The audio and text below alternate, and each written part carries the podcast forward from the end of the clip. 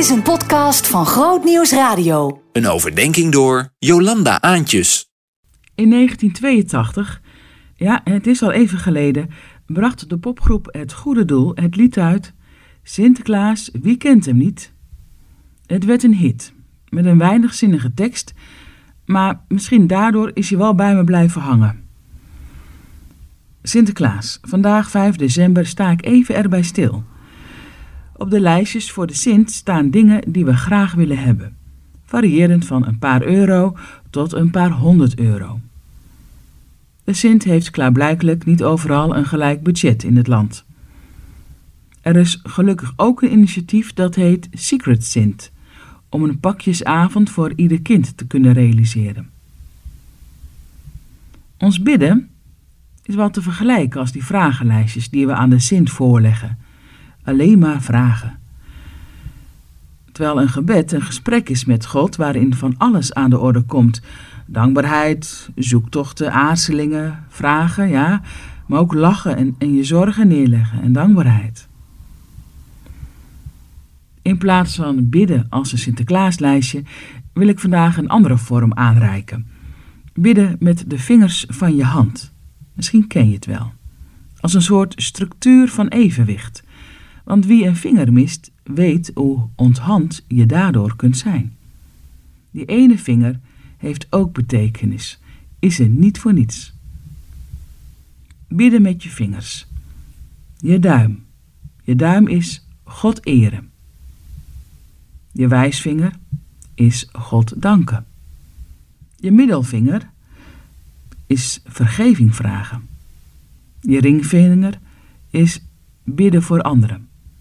Je pink, het kleinste, is bidden voor jezelf. En ik ontdekte, als je dat met twee open handen naast elkaar doet, dan eindig je ook weer met de dankbaarheid en de eer aan God. Met de duim en de wijsvinger. Iemand zei: Als ik het dus zo doe, werkt dan bidden wel?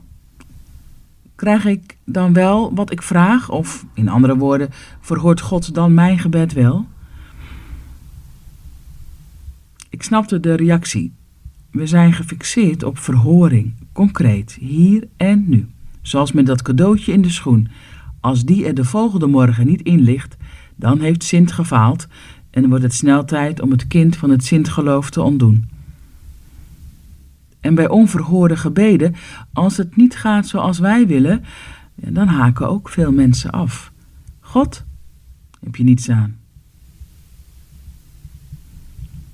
Durf je God te vertrouwen als je gebed niet op jouw tijd of op jouw manier verhoord wordt? Spannend is dat. Bidden, omgaan met God, is dus totaal iets anders dan lijstjes inbrengen bij iemand met wie je geen relatie hebt, zoals een Sinterklaas. Bidden, omgaan met God, is beginnen met eren en danken van God.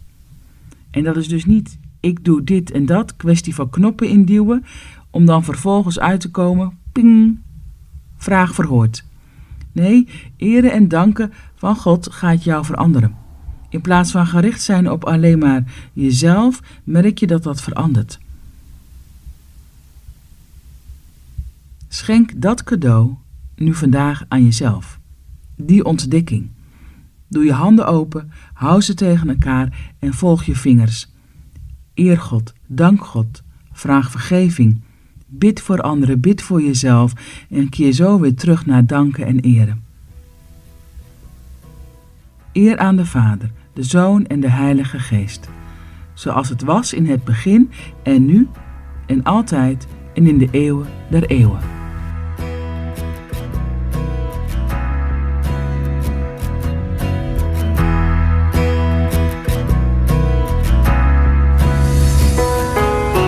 Meer verdieping? grootnieuwsradio.nl slash podcast